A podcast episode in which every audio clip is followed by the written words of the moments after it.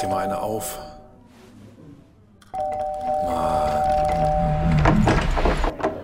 Hi, willkommen in der MSP-WG. Schön, dass du da bist. Du kannst gleich den Müll runterbringen. mein Sportpodcast.de. Jetzt insgesamt ist schon der fünfte Versuch. Ja, das ist also, so oft haben wir es, glaube ich, noch nie versucht, seitdem wir das hier zusammen machen. Es ist aber auch nicht ganz leicht.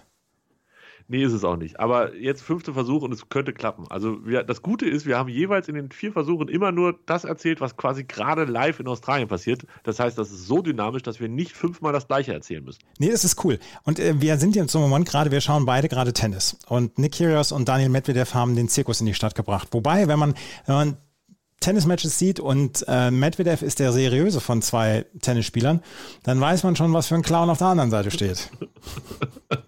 Was hat der denn da überhaupt an? Also, ich meine, kann ja jeder rumlaufen, wie er will, aber ist das eine, eine rote Warnweste über einem schwarzen T-Shirt? Ja, so ungefähr. Oder gehört das zusammen? Ja, das ist ein Teil. Ne? nee, das das ist zwei Teile, oder? Nee, das sind zwei Teile, glaube ich.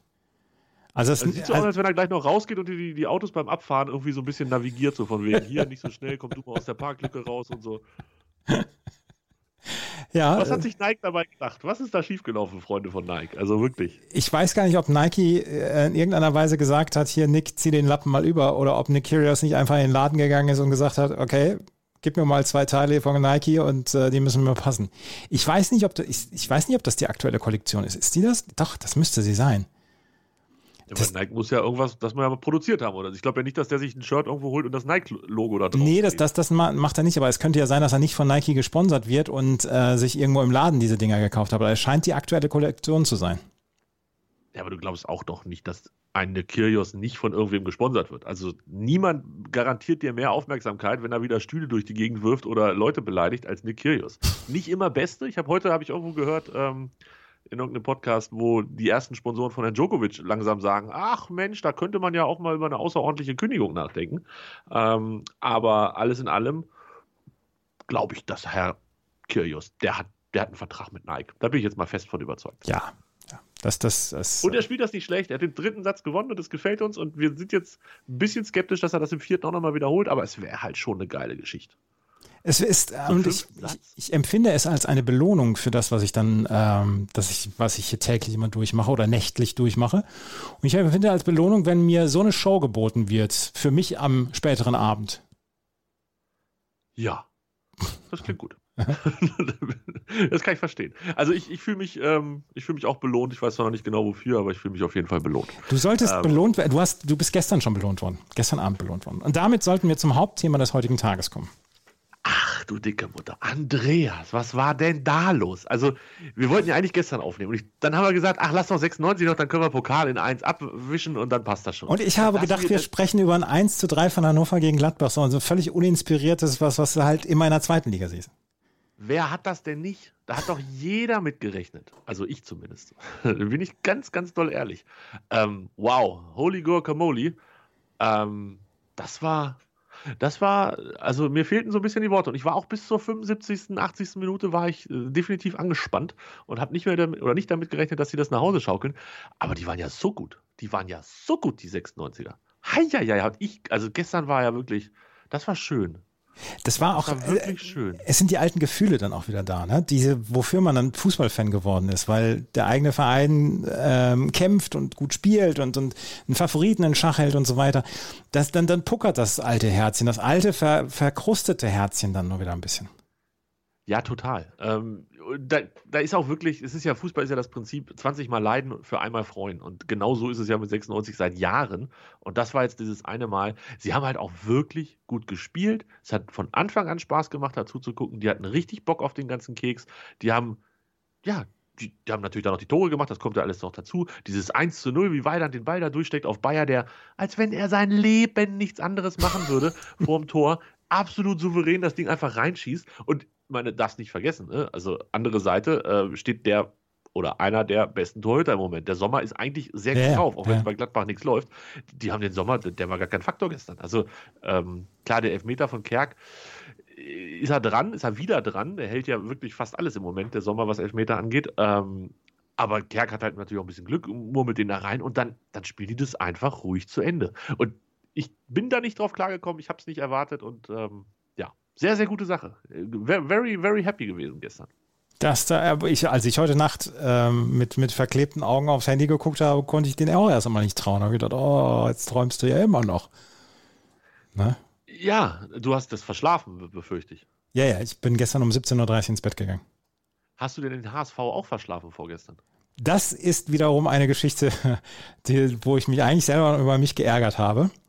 Ich bin, ich bin vorgestern um 17.30 Uhr ins Bett gegangen und bin um, ich glaube, 20.30 Uhr bin ich aufgewacht. Und da war der HSV gerade in der Verlängerung. Und da war, hat, hat gerade das 1-0 geschossen. Naja, eigentlich wollte ich noch drei, vier Stunden schlafen, weil ich musste noch drei, vier Stunden schlafen. Aber was war ich? Ich war hellwach, als ich das Natürlich gesehen habe. Ne? Und dann konnte ich, konnte ich danach auch nicht mehr schlafen, nach dem Spiel dann, als der HSV das dann gewonnen hatte. Und dann habe ich gestern, gestern wirklich kämpfen müssen. Ich habe bis 6 Uhr habe ich gemacht, dann habe ich ja hier Nachtwache, Chip and Charge habe ich aufgenommen und hochgeladen und dann habe ich mich nochmal zwei Stunden hingelegt. Ähm, aber da habe ich mich über mich selber geärgert, dass ich da auf, aufs Handy geguckt habe.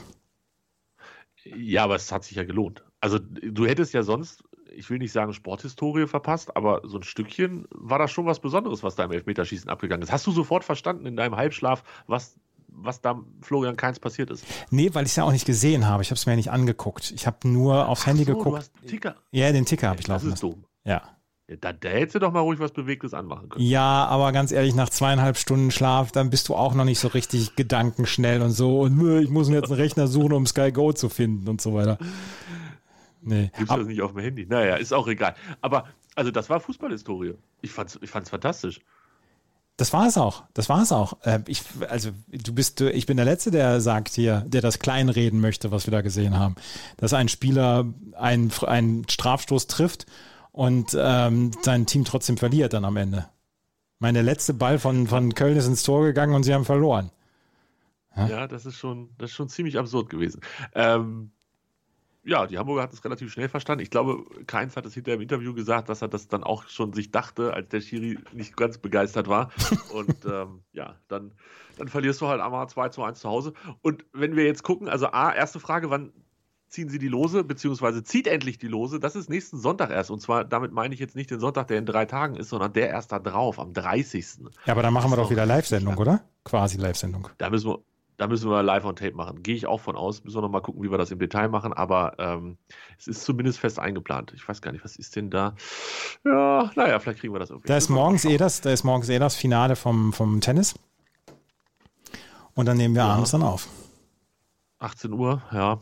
Wir, wir, werden das im Auge behalten, denn es ist jetzt tatsächlich so, dass der Hamburger Sportverein Hannover 96, und ich zähle weiter auf, wir machen in der zweiten Liga weiter. FC St. Pauli, der Karlsruher Sportclub. Das sind vier Zweitligisten.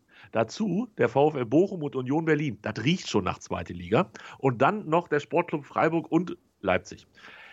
Andreas, es, hat jemand vorhin getwittert und ich finde, das war der beste Tweet zu dem ganzen Thema. Das Teilnehmerfeld sieht ein bisschen so aus wie Hallencup auf DSF. Habe ich auch gesehen, ja.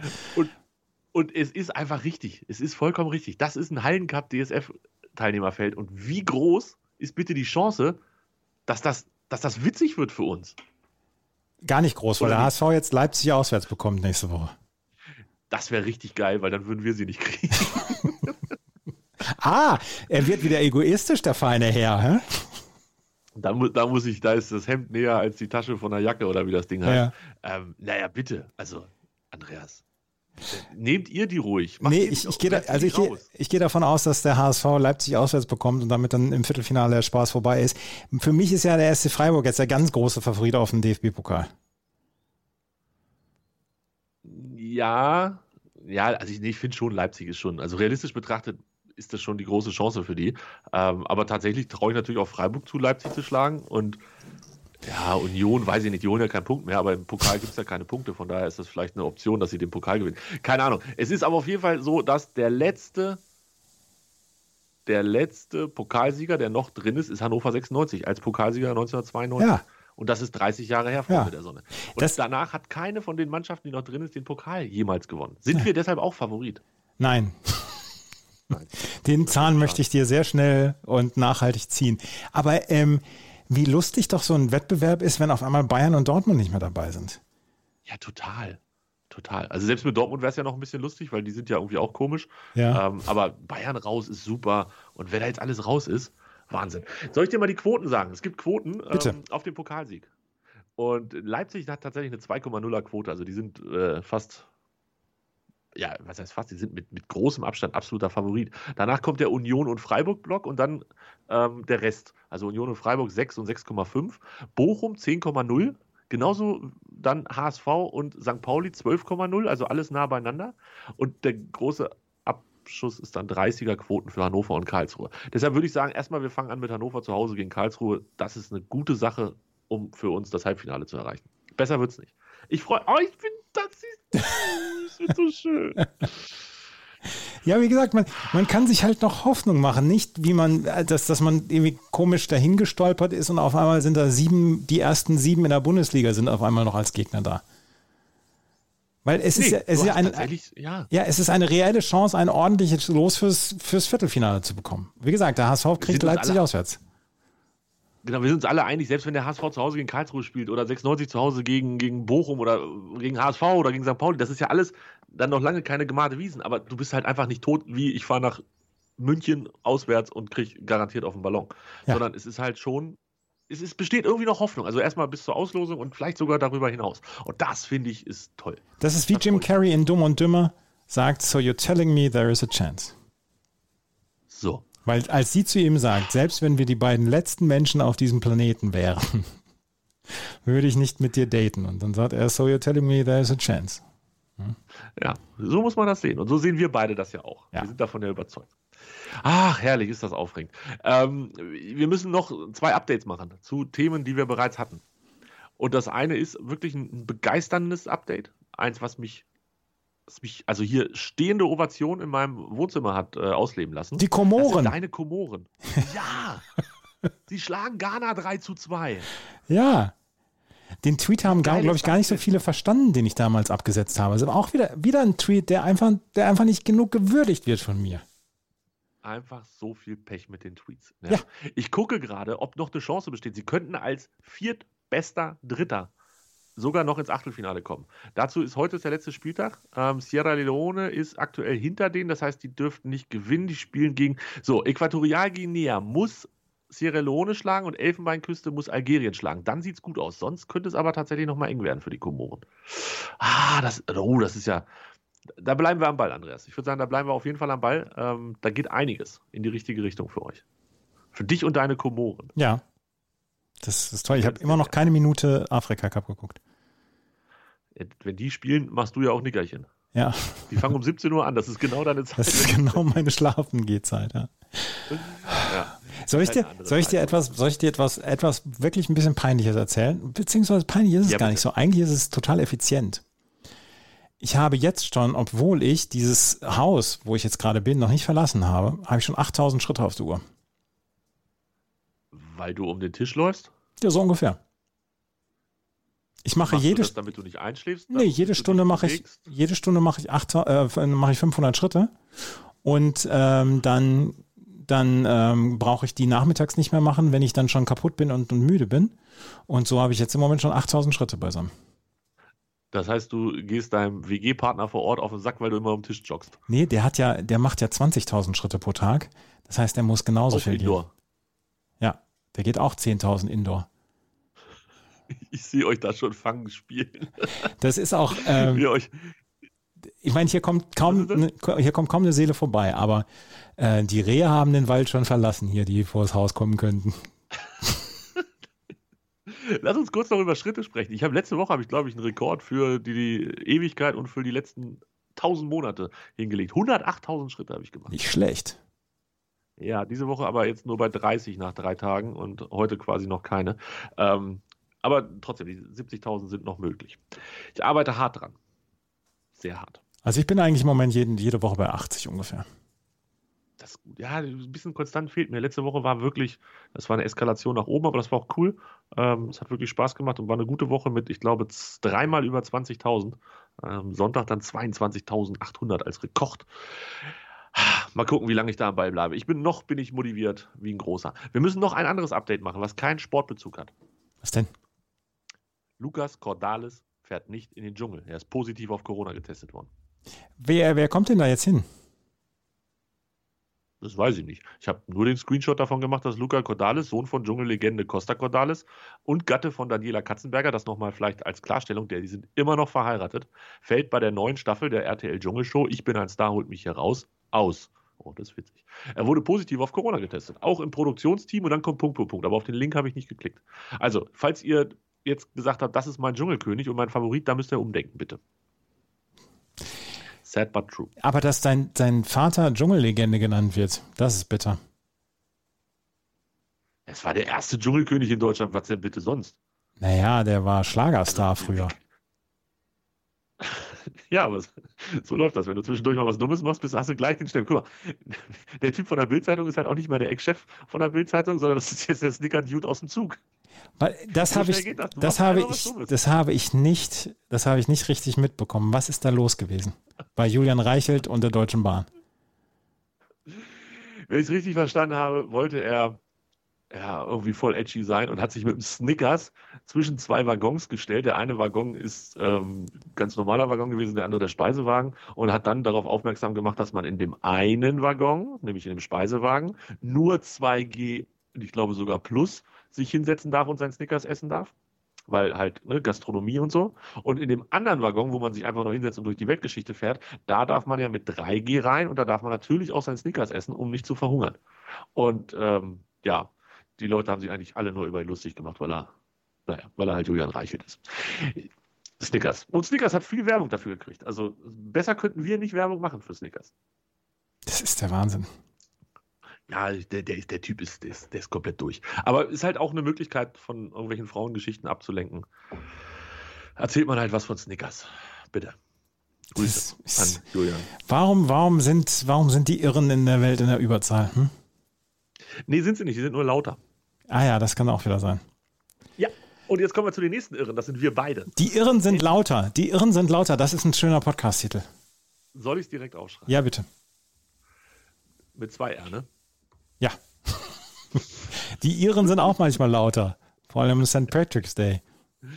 Absolutely. Und beim Fußball. Und damit habe ich jetzt die perfekte Überleitung geschafft. Andreas, wir machen ein Top 3 jetzt, was wir schon immer machen wollten. Ja. Und immer wieder geschoben haben. Und jetzt ist es endlich soweit. Vor allen Dingen schon bevor wir eigentlich die Rubrik ins Leben gerufen haben, Top 3. Das wir, was wir ja jetzt Aber- eigentlich jede Woche machen wollen. Genau. Haben wir schon gesagt, wir machen mal ein Top 3. Und zwar Länderspiele mit Elfmeterschießen von der deutschen Nationalmannschaft. Also, weil wir, Und- äh, wir beide werden jetzt mal hier nicht albern. Doch, doch, doch, doch. Eigentlich wären wir genau das. Ähm, wie viele Länderspiele hat die deutsche Fußballnationalmannschaft eigentlich so überhaupt? Das weiß ich gar nicht. Ich glaube, es waren sieben. Nein, nicht Länderspiele, sondern Achso, mit Elfmeterschießen. Neun, sieben oder neun? Irgendwie sowas. Ich glaube sieben. Ich glaube sieben. Also Und wir 76 hat es angefangen. 76, 82, 86, 90, äh, dann 2002 hatten sie keins, ne? Da haben sie in meiner Verlängerung gewonnen. Aber 96 hast du vergessen. 96 hatte ich. 76, 82, 90, äh, 86, nein, Entschuldigung, 76, 82, 86, 90, 96, 2006, 2016. Haben wir noch was vergessen? Ja, es sind Ich sieben. glaube, das war's. Ja. Sieben Stück. Und wir haben uns jeder drei rausgesucht. Vielleicht gibt es ja auch eine Überschneidung, das werden wir noch mal sehen, was unsere persönlichen Top 3 sind. Und du fängst mal an mit deiner Nummer 3. Das ist ein bisschen Nostalgie, weil es war das erste äh, Elfmeterschießen, was ich gesehen habe. Und ähm, das war 1982 das gegen Frankreich. Deutschland hatte damals in der Verlängerung im Halbfinale des, der WM, hatten sie ein 1 zu 3 aufgeholt in der zweiten Halbzeit und ähm, haben dann im Elfmeterschießen, es gibt so zwei ikonische Szenen in diesem äh, Halbfinale. Erstens, das natürlich wie, wie, ähm, wie Toni Schumacher Battiston umgerannt hat und hinterher gesagt hat, ich bezahle ihm die Jacketkronen, sagt ihm, ich bezahle ihm die Jacketkronen. Und das zweite war, wie Uli Stielicke den Elfmeter verschießt, auf dem Boden zusammensinkt, von Pierre Litbarski getröstet wird. Pierre Litbarski guckt auf und dieser Elfmeter, der nächste Elfmeter, der dann geschossen worden ist, der ist gar nicht im Bild mehr gewesen. Da hat nämlich äh, Didier Cies ähm, verschossen gegen Schumacher und dann zeigt Pierre Litbarski äh, auf Schumacher und, und haut Stielike an und sagt, guck, guck, guck, da hat er, der hat, ge, hat gehalten. Und dann guckt er auf und der letzte ähm, Elfmeter von den Franzosen, da scheiterte Bossis an Schumacher und dann Horst Rubesch geht nach vorne, kriegt den Ball und der Ball liegt schon auf dem Elfmeterpunkt und er legt den sich gar nicht hin, läuft an und versenkt ihn und dann war es das, äh, war das Finale erreicht. Erstens, Otto Rubesch, was für ein unfassbar geiler Typ, schon damals, 82. Und zweitens, wie gesagt, das war das erste Elfmeterschießen, was ich in meinem Leben gesehen habe. Es war Mitternacht in Spanien. In Spanien war ja damals die WM. Und ich habe es am nächsten Tag gesehen bei meiner Oma. Das habe ich da ja mal erzählt, dass ich mal den Kindergarten geschwänzt habe. Und, ähm, und immer zu meiner Oma gefahren bin, um die Spiele in der Wiederholung zu sehen. Und das wurde in der Wiederholung gezeigt und da habe ich das Elfmeterschießen gesehen. Es war der 8. Juli 1992 und ähm, ich war immerhin schon einem Sinn und zwar im Tee. Äh, ich war 13 Tage alt. Ich habe es wahrscheinlich nicht gesehen. 82 war es, nicht ja, 92. Mach dich nicht jünger, als du bist. Ja, ja, 82, Entschuldigung, 82. Ähm, und ich war, ich war ähm, quasi keine 14 Tage alt und befürchte, dass ich große Teile meiner Familie davon abgehalten habe, diese Spiele in Ruhe zu gucken. das, das tut mir leid, falls das jemand hört. Ähm, es tut mir leid, wirklich. Du wirst, du wirst, du wirst dieses Jahr 40? Das habe ich überhaupt nicht auf dem Schirm gehabt. Wenn sich vermeiden lässt, äh, werde ich nicht 40, ja. Aber ansonsten werde ich 40, vermutlich. Nein, es, wenn es sich nicht vermeiden lässt, wirst du 40, dann macht man keine Späße mehr drüber. So. Ne, ich kann, ich kann einfach wegfahren und dann Ach so. einfach aus. So war das mehr geplant. Ach so. Also nichts, nichts Dramatisches, sondern einfach, äh, uh. ich, ich, bin nicht da, es gibt keinen Geburtstag, ciao Kakao. Das war dein Spielplatz, äh, dein Halbfinale, dein Platz 3, Deutschland gegen Frankreich. Deutschland hat gewonnen. Ja. Finde ich überraschend. Eins haben sie ja nur verloren in der ganzen Zeit. Ja, und da sind wir. Du, du legst hier ja. Überleitung über den Tisch. Das ist, ja, das ist ja ungesund, mein Freund. Ja. Ich habe eins genommen, wo ich noch nicht geboren war, denn es war am 20.06.76 ähm, in Belgrad. Und ich kenne es halt dementsprechend logischerweise nur aus Erzählungen beziehungsweise aus Videos.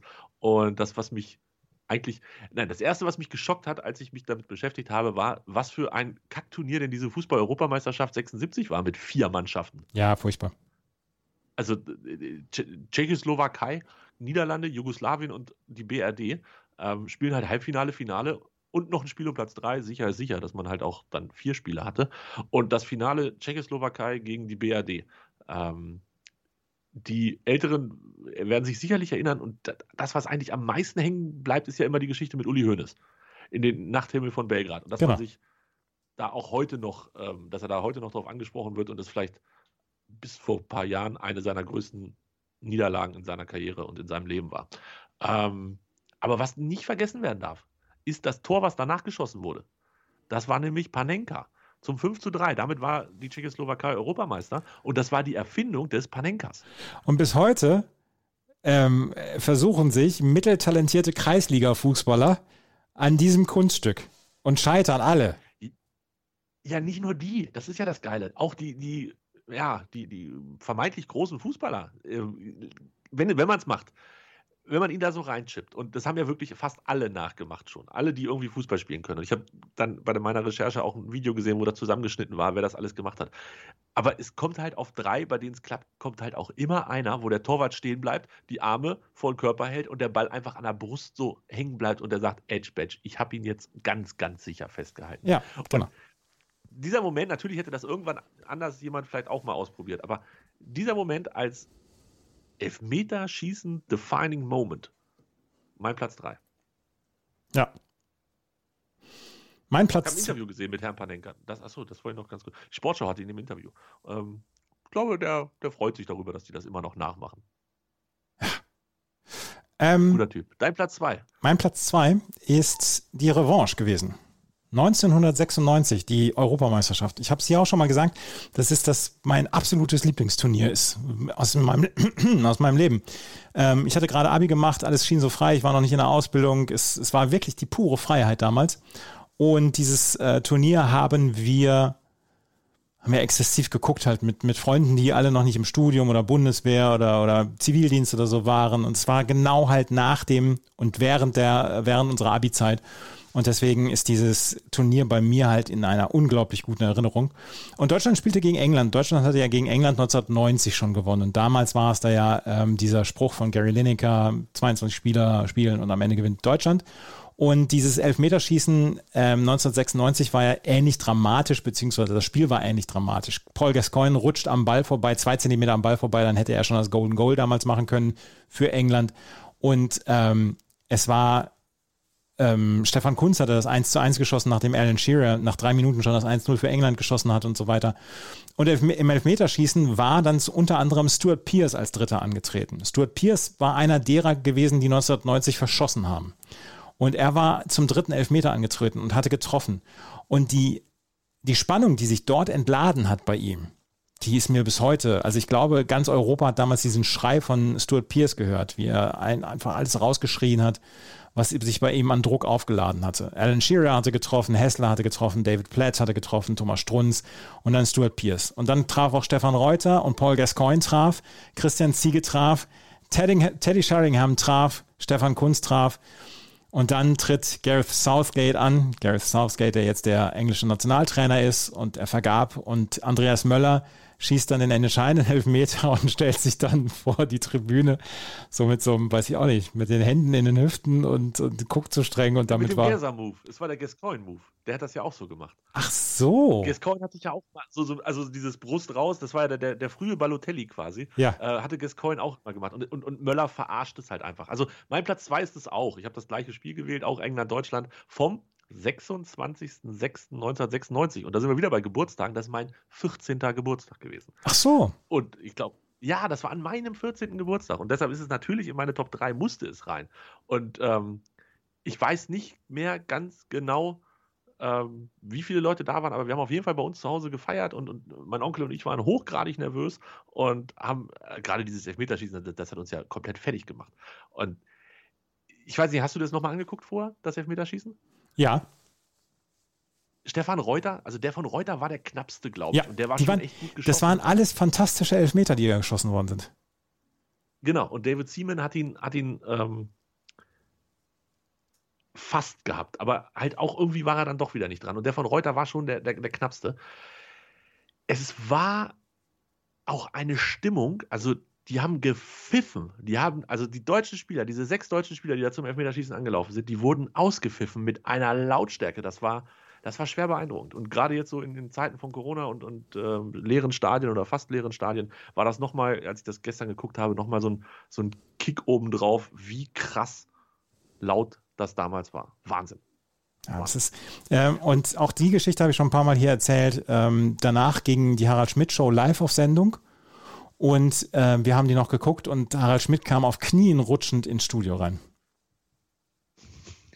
Das habe ich nicht vor Augen, aber sehr, sehr gut. Ich, ich hätte, hätte gekniet auf äh, Knien vor Stefan Kunz. Man darf nicht vergessen, dass Stefan Kunz bei diesem Turnier echt nicht den schlechtesten, also nicht das schlechteste Turnier hatte. Das war ein muss super man, muss man Turnier. wirklich mal so sagen. Ja, ja, ja, das war ein super Ja. Turnier. Und vielleicht wird er auch ein bisschen unterschätzt. 5 zu 5 zu machen, Wahnsinn. Da hinzugehen und den, den letzten Elfmeter reinzuballern und zu wissen, wenn ich jetzt verkacke, ist vorbei. Ja. Und mit einer Souveränität das Ding da reinzuschweißen. Und wie wir heute wissen, Stefan Kunz ist nicht einer von denen, wo oben nicht so viel los ist. Sage ich jetzt mal so. Also ich finde, das, ist eigentlich einer der, der ein bisschen clevereren Fußballer und, und Ja, ein bisschen mehr im Kopfchen hat. Ja, finde ich. auch. Und ähm, ne, man sagt ja immer, ja, ja, dann, schaltest du den Kopf aus, dann gehst du da den ballerst das rein. Ich glaube, das kann nicht jeder. Und ich hätte Stefan Kunz nicht zwingend auf der Liste gehabt von denen, wo ich das erwarten würde. Was für ein Spiel, was für ein Abend. Football's coming home, Andreas. Ja, es, es, war ein, es war wirklich ein Traum. Und wir sind danach, haben wir den Autokorso durch Bad Oeynhausen gemacht, der bis heute als der größte Deutschlands gilt. Der Autokorso damals durch Bad Oeynhausen und ähm, ja, steht, äh, gibt einen eigenen Wikipedia-Eintrag. Autokorso von Bad Oeynhausen. Selbstverständlich. Das ist so wie, wie die Nacht von Belgrad hat auch einen eigenen Wikipedia-Eintrag, äh, hat der Autokurse von Bad Ö auch einen. Ja, genau. Und ähm, wie gesagt, wir haben Har- Harald Schmidt Show geguckt, wir haben das noch geguckt, wir mussten am nächsten Tag nicht arbeiten. Alle, ich war, ich habe das zusammen mit zwei Freunden geguckt und wir erinnern uns alle drei gerne dran an dieses Spiel. Herrlich. Ich kann es mir, mir wirklich vorstellen. Kunz macht's 1-1, Kunz macht's 5-5. Was ist Stefan Kunz für eine Wucht? Kunz hätte fast das Tor von Oliver Bierhoff im Finale verkackt. Was für ein Turnier. Geilo Milo, das hat Spaß gemacht. Ähm, deine Nummer 1. Meine Nummer eins ist, ähm, auch das habe ich hier schon ein paar Mal gesagt, das Elfmeterschießen 30.06.2006 Deutschland gegen Argentinien. Ich habe dieses, ähm, das war drei Tage bevor ich meinen neuen Job in München angetreten habe, also auch drei Tage bevor ich umgezogen bin. Ähm, es war ein bullenheißer Freitagnachmittag Ähm, es war ein unglaublich spannendes Spiel. Es war der Spickzettel von Jens Lehmann. Wäre Jens Lehmann einfach nicht so ein unglaublicher Vollidiot, dann wäre er noch heute eine große Legende. Aber er ist leider ein unglaublicher Vollidiot. Er hat damals diesen Spick. Hast du das gesehen mit, mit diesem, mit, Entschuldigung, dass ich unterbreche, aber mit diesem Typ von Sky, der da jetzt irgendwie zum Kochen war oder so? Ja, nee, das, der, der Ricardo Basil, das kann ich nicht gucken. Das geht nicht. Nee, da, da gab es bei, bei Twitter einen Ausschnitt. Ja, ja, da, auch das kann ich nicht gucken. Ich, ich, äh, ich, Oh, ich, mal. ich, ich ramm, nein, nein, nein, nein. Ich ramme mir ein Messer in den Bauch vor Fremdscham. Das geht einfach nicht. Ja, absolut. Absolut. Vielleicht sogar noch woanders hin, das Messer. Also das war, wow. Nein, das, das kann ich nicht gucken. Ricardo Basil kann ich nicht gucken. Das ist so schlimm mit dem. Das ist wirklich so, so schlimm. Das überlasse ich gerne Doppelsechs und allen anderen äh, Fußballpodcasts, sich Ricardo Basil anzuschauen. Ich tue es nicht. Ich bin inzwischen, ich habe eine Souveränität in meinem Leben erreicht, dass ich manche Dinge nicht mehr machen muss. Ich bin jetzt 45 Jahre alt, ich muss manche Dinge nicht mehr tun. Und dazu gehört Ricardo Basil im Fernsehen anzuschauen. Okay, das ist ein Argument. So alt bin ich noch nicht. Ich muss, ich muss zumindest die Twitter-Schnipsel dazu. Nein, muss ich das, nein, nein, nein, nein, nein. Das, das habe ich mir erarbeitet und das, ähm, das will ich auch gerne weiter so machen. Ich, ich habe, ich, ich muss nicht mehr alles gesehen haben. Das ist ein Argument. Aber du hast damals dieses Elfmeterschießen gesehen und ah, das war schon, ja, es, Hättest du noch gewusst, wer den ersten Elfmeter für Deutschland geschossen hat damals? ne, ich habe es gerade auf, deshalb weiß Ja. ich es, aber nein, hätte ich nicht, ich hätte nicht gewusst, dass es Oliver Neville war. Nein. Dass die Oliver Neuville als ersten dahin geschickt haben. ja, vielleicht gilt bei dem das, was bei Stefan Kunz nicht Ja, das kann auch sein. Michael Ballack hat er als nächster getroffen, dann Roberto Ayala mit dem Fehlschuss, Lukas Podolski. Lukas Podolski ist übrigens auch einer, der sich den Ball einfach nimmt oder reindrischt. Ja, Äh, aber ohne Scheiß, weil, weil der sich halt auch wirklich, jetzt unabhängig von allem anderen, weil der sich halt auf 100% auf seine Technik verlassen kann. Der weiß, ich habe einen Schuss, da träumen 98% der Fußballer in der Bundesliga, nicht, nicht auf dem Dorfe, sondern in der Bundesliga träumen von meinem, meinem Schuss. Und das auch völlig zu Recht. Wenn Poldi was hat, dann ist es ein Bums. der, der, der hat einen unglaublichen Huf. Ja. Huf, Huf. ja, äh, d- d- gut, Lehmann hält halt auch zwei, ne? Darf man auch nicht Ja, ja, genau. Das, das hat die Sache ganz, ganz leicht gemacht für Deutschland. Was erinnere ich tatsächlich von dem Spiel noch mehr als das Elfmeterschießen? Ich erinnere am meisten, fast am meisten die Auswechslung von Juan Riquelme. Weil damit hat sich der Pekermann damals die, das, das, sich komplett selbst ins Ausgeschossen. Deutschland war im, völlig, völlig im Eimer. 65. Minute oder nee, 72. Minute. Ähm, Argentinien führt 1-0 und dann nimmt den, äh, den Riquelme raus und äh, wechselt Cambiasso ein. Dafür hätte er damals schon auf der Stelle, Schengen Löring hätte ihn noch vor der Verlängerung entlassen. Ja, vielleicht auch sogar zu Recht. Ich erinnere mich an was anderes. Was denn? Ähm, ich, ich weiß nicht, ob es die Erfindung war oder ob, wie lange es das damals schon gab, aber es gab nach dem Spiel von, der, von dieser Skycam oder, oder dieser Spidercam, die über dem Spielfeld hing, gab es so eine, so eine sehr, sehr oft dann hinterher auch gezeigte äh, Aufnahme, wie die Deutschen irgendwie so, so Kegeln nachspielen. Ja, genau. Mhm. Dann, ich weiß gar nicht, wahrscheinlich der Kapitän oder so, keine Ahnung, Ballack läuft an, mit, tut so, als wenn er eine Kugel in der Hand hat und die, die Spieler fallen alle so um. Und das wurde von dieser, von dieser Spider-Cam aufgenommen und ähm, dann ganz, ganz oft auch irgendwo wieder neu verwurstelt. Da erinnere ich mich irgendwie total dran, an dieses Bild, wie die Deutschen jubeln und na gut, Frings hat ja dann noch und dann ging es ja alles ein bisschen durcheinander, aber ja, wi- wildes Ding damals. Wild, wirklich wild. Und ja, nicht so schlecht von Herrn Löw. Ach nee, da war ja noch Löw gar nicht. Ha, mega Überleitung meinerseits. Bei, meinem, bei meiner Nummer 1 war Löw. Dann Trainer. Ja. Und, und das Wir ist, und, und, nein, Entschuldigung, und das ist, und das möchte ich einmal gerade vorher sagen, wahrscheinlich das spektakulärste Elfmeterschießen gewesen. Ja, absolut. Und ähm, das einzige von denen, wo ich im Stadion war und deshalb halt auch meine Nummer 1, ähm, Deutschland gegen Italien 2016 bei der Europameisterschaft. Es war das Viertelfinale. Es war das Deutschland hat seit 1000 Jahren nicht mehr gegen Italien gewonnen. Ähm, es war, es war, es war das mein persönliches Highlight von, von dieser ganzen Europameisterschaftsreise. Ich habe es ja oft genug erzählt, wo ich überall war und elf Spiele gesehen, dies, das. Aber dieses Spiel in Bordeaux, in einem unfassbar hübschen Stadion, in, mit, mit ganz vielen Italienern, mit ganz, ganz vielen Deutschen um uns herum, irgendwie mehr Italiener als Deutsche, aber es war alles egal an dem Tag. Deutschland in einem absurden Elfmeterschießen. So schlecht, also von den ersten fünf Schützen haben drei verschossen auf jeder Seite. Drei.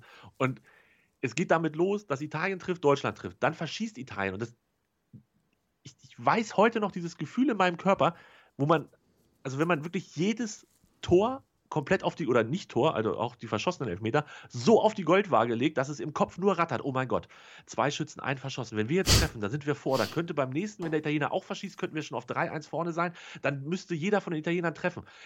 Was macht Müller dann? Der verschießt den einfach selber. Und dann geht es wieder los. Oh mein Gott, jetzt sind wir natürlich psychologisch im Rückstand, weil jetzt haben wir ja gerade verschossen und die Italiener haben jetzt Oberwasser. Und dann trifft der Italiener auch noch. Und dann verschießt Özil, weil er gegen den Pfosten schießt. Nach drei liegen wir 2 zu 1 hinten. Die Rechnung geht im Kopf komplett bam und du denkst, es kann überhaupt nicht mehr funktionieren. Dann verschießt Italien aber wieder. Draxler trifft. Alles ist ausgeglichen. Neuer Held gegen Bonucci und Schweinsteiger muss nur noch, nur noch Schweinsteiger, gerade der, der damals gegen, gegen Chelsea Oh Gott, und Schweinsteiger verschießt wieder, Andreas. Ich, das ist, ich, es, ist, es, macht mich, es macht mich heute noch komplett fertig. Und nachdem dann die ganzen Stümper, die ersten fünf, die halt freiwillig gesagt haben oder mehr oder weniger freiwillig gesagt haben, ich schieße, nachdem davon drei von fünf verschossen haben. Und dann kommen ja immer erst die, die sagen, ach, naja, für Notfall vielleicht, man weiß noch nicht. Da treffen sechs in Folge. Hummels, Kimmich, Boateng für Deutschland, alle treffen und Kimmich mit einer Souveränität, damals mochte, damals konnte man den ja noch mögen. Ähm, heute ist das ja auch alles ganz, ganz, Boateng auch so ein Pflegefall geworden mit den Jahren und auch Hummels, na, irgendwie ist denen das allen nicht bekommen, sehe ich gerade. Mhm. Naja, gut. Ähm, Andreas, das ist, das hat mich komplett fertig gemacht. Und so, so ein Elfmeterschießen Deutschland musste ja wieder nachlegen. Also das scheint ja irgendwie dazu zu gehören, dass Deutschland nachlegt beim Elfmeterschießen. Ähm, Hummels, Kimmich, Boateng, dass die die drei reingemacht haben. Ich weiß nicht, ob sie mehr gelitten haben als ich, aber auf jeden Fall nicht viel weniger. Sasa, der Elfmeter, wird ja auch in aller Gedächtnis bleiben für den Rest unseres Absolut. Lebens. Das war ja? dieses Anlaufdrama, ne? Ja, dieses Anlaufdrama. Das war ja zu, ähm, warte, äh, wo ist es denn? Nee, habe ich jetzt leider gar nicht auf dem Soundboard. Das war zu dieser Melodie, war das.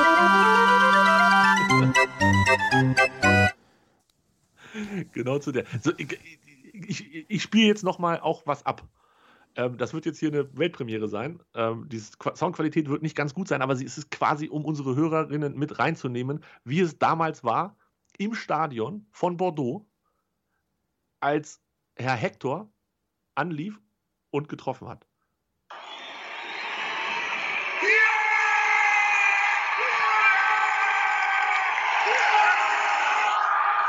So hörte sich das damals an. Ich hoffe, du konntest das hören. Ja, das konnte ich hören. Und ich hoffe, dir sind nicht die Ohren weggefallen. Nein, sind sie nicht. Gut. Das habe ich quasi live, also das, ich habe nicht, nicht das Richtige gefilmt, aber der Ton ist mit drauf, immerhin etwas. Und ähm, danach danach verliert man sich in einer, in einer sehr, sehr guten, sehr, sehr langen Nacht in Bordeaux. Das war, oh, Andreas. Da hast du Heiko Olderb getroffen, ne? Nee, das war äh, drei Tage später. Ach so. Ähm, oder weiß gar nicht, wie viele Tage später waren das? Das war am 2. Juli und das war am 7. Oh, fünf Tage später. Deutschland hatte vier Tage Pause. Am 7. Juli, das war dann in äh, Marseille, Deutschland gegen Frankreich, wo ich in der Nacht tatsächlich in Bordeaux äh, bei Twitter gesehen habe, dass Heiko gesagt hat, hat jemand noch Karten für Deutschland gegen Frankreich? Und dann habe ich ihn angeschrieben und gesagt, ja, aber du wohnst doch in Boston. Dann hat er gesagt, kein Problem, das kriegen wir hin. Und dann ist er von Boston nach äh, Marseille geflogen, beziehungsweise nach Lyon geflogen und dann mit dem Auto weiter nach Marseille und hat meine Karte genommen. Das ist stark.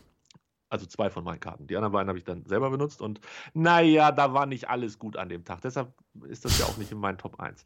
Aber dieses Ding, Deutschland gegen Italien, mein, mein, mein, mein äh, Schwager ist das, der ist äh, von München mit dem Auto nach Bordeaux runtergefahren. Die haben sich irgendwo Tickets im Internet geschossen, sind zu viert, glaube ich, in Auto oder zu dritt ins Auto rein und sind ähm, durchgekachelt nach Bordeaux. Haben wir dann auch noch getroffen vor Ort. Stark. Wahnsinn. Alles, alles Wahnsinn. Was, was für ein Tag. Niemals vergessen den Tag in Bordeaux. So krank, so krank. Und so schön. Meine Nummer eins. Schön war's, diese Erinnerung. Ja, total. Ja? Total. Hast du eigentlich das Paket schon weggeschickt? Nein, habe ich noch nicht. Habe ich noch nicht. Ich dachte mir, wenn du eh nicht da bist und sagst, ähm, dass das sich noch nicht lohnt, dann kann ich mir auch noch ein bisschen Zeit lassen. Ah. Ich mache das, ja. Ich mache das bald fertig. Ja, ja, das wäre nett. Ja, ja ne? Ich will, will auch nicht, dass jemand verhungert. Vor allem habe ich jetzt Hunger und ich muss jetzt gleich Abendessen. Isst du mal Abendessen, dann schön Zähne putzen und dann ab in der Haier gleich. Ach nee, du musst noch mit Philipp aufnehmen. Ich muss noch mit Philipp aufnehmen, ja. Wir haben jetzt schon fast 40 Minuten aufgenommen. Ja, reicht jetzt auch. Wann sprechen wir morgen ähm, über äh, Instagram Live unsere Tipps? Ja, machen wir. Nee, wann? Ach so, 11 Uhr wieder oder so. 11 Uhr wieder so. Ja. Wir sprechen drüber. Und Alles ihr klar. erfahrt es bei Instagram, at msp-wg, folgen. So machen wir es. Bis morgen. Ciao. Tschö. Dir hat dieser Podcast gefallen? Dann klicke jetzt auf Abonnieren und empfehle ihn weiter. Bleib immer auf dem Laufenden und folge uns bei Twitter, Instagram und Facebook. Mehr Podcasts aus der weiten Welt des Sports findest du auf meinsportpodcast.de.